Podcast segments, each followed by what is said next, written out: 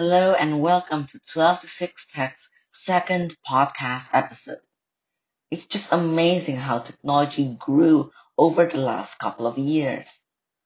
But what reason people prioritize their devices? What do they most use their devices? What for? Well, I'm certain that users use their, their devices mostly to stay connected with family members and friends.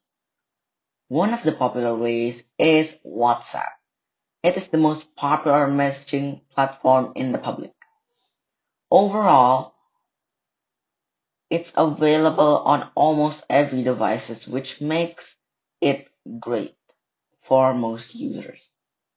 Just last week, WhatsApp unveiled its first Mac Catalyst application, which was quite surprising to some people.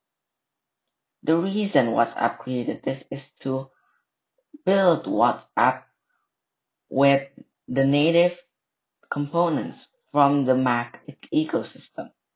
Because right now, WhatsApp is not built by native Mac frameworks such as AppKit and Cocoa, but rather with the Electron framework, which converts web applications into native applications.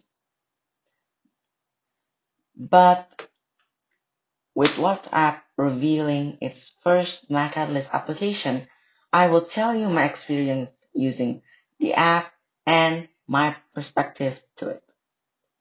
When I first heard about it, I was really waiting for see it in TestFlight and finally, after waiting a few hours on WA beta info, I finally got a missing seat. The app itself contains a size about 241 megabytes on disk, noticeably lighter than the Electron version.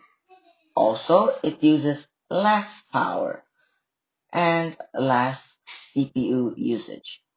I've used it for a couple of weeks and my MacBook Air doesn't really heat up rather than the old version.